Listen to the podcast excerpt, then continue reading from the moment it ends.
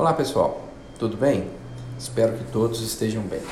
Aqui quem fala com vocês é Rodrigo Teixeira. Eu sou cirurgião dentista, formado pela PUC Minas, especialista em disfunção temporomandibular e dor orofacial.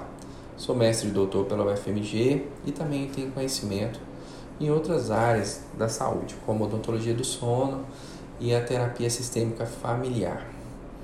Bom, desde que me formei em 2002 pela PUC, eu é, concentrei os meus atendimentos nessa área de atuação. Portanto, já tive experiência de atender milhares de pacientes com dor e gostaria de dividir com vocês um pouco dessa experiência. Dor é uma condição que afeta milhares de pessoas ao redor do mundo. No Brasil, em especial, estima-se que 30% dos brasileiros, cerca de 40 milhões de pessoas, sofrem com algum tipo de dor crônica. O gênero feminino parece ser o mais vulnerável. E os locais que mais doem são pernas, pés, cabeça e costas. A dor crônica, por exemplo, é uma das principais causas de falta ao trabalho no Brasil. É importante a gente entender também que a dor nem sempre é ruim.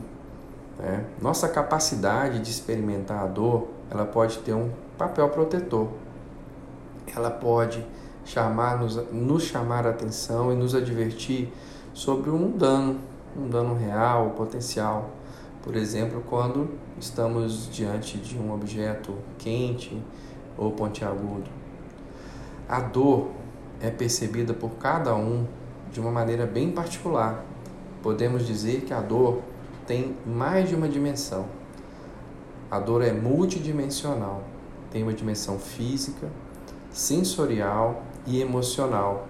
Sim, pessoas que têm experiências de sentir dor de forma repetida, com certeza vão ter um impacto maior, vão reagir de uma forma diferente de quem está experimentando a dor pela primeira vez.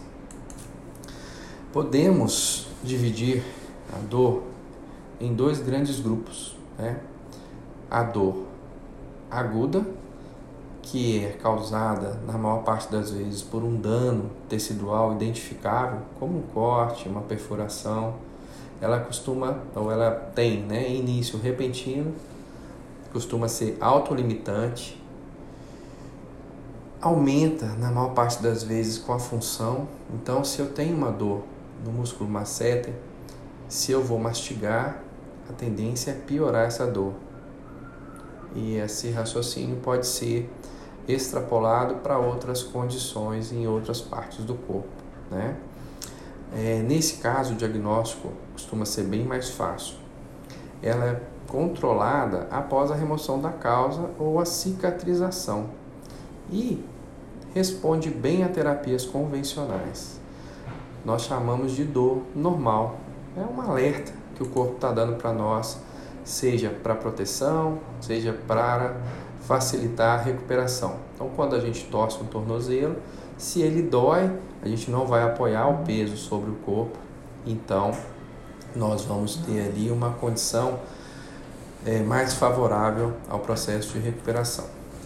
Entretanto, se essa dor perdurar e isso se desenrolar por mais de dois, três, seis meses, nós temos aí o que a gente, nós chamamos de dor crônica.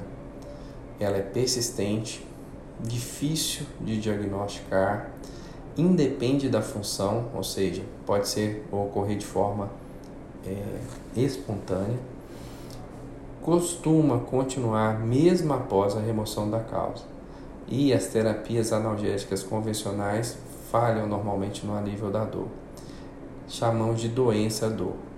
Nesse caso, precisamos de toda uma estratégia para controle. Né? Importante demais.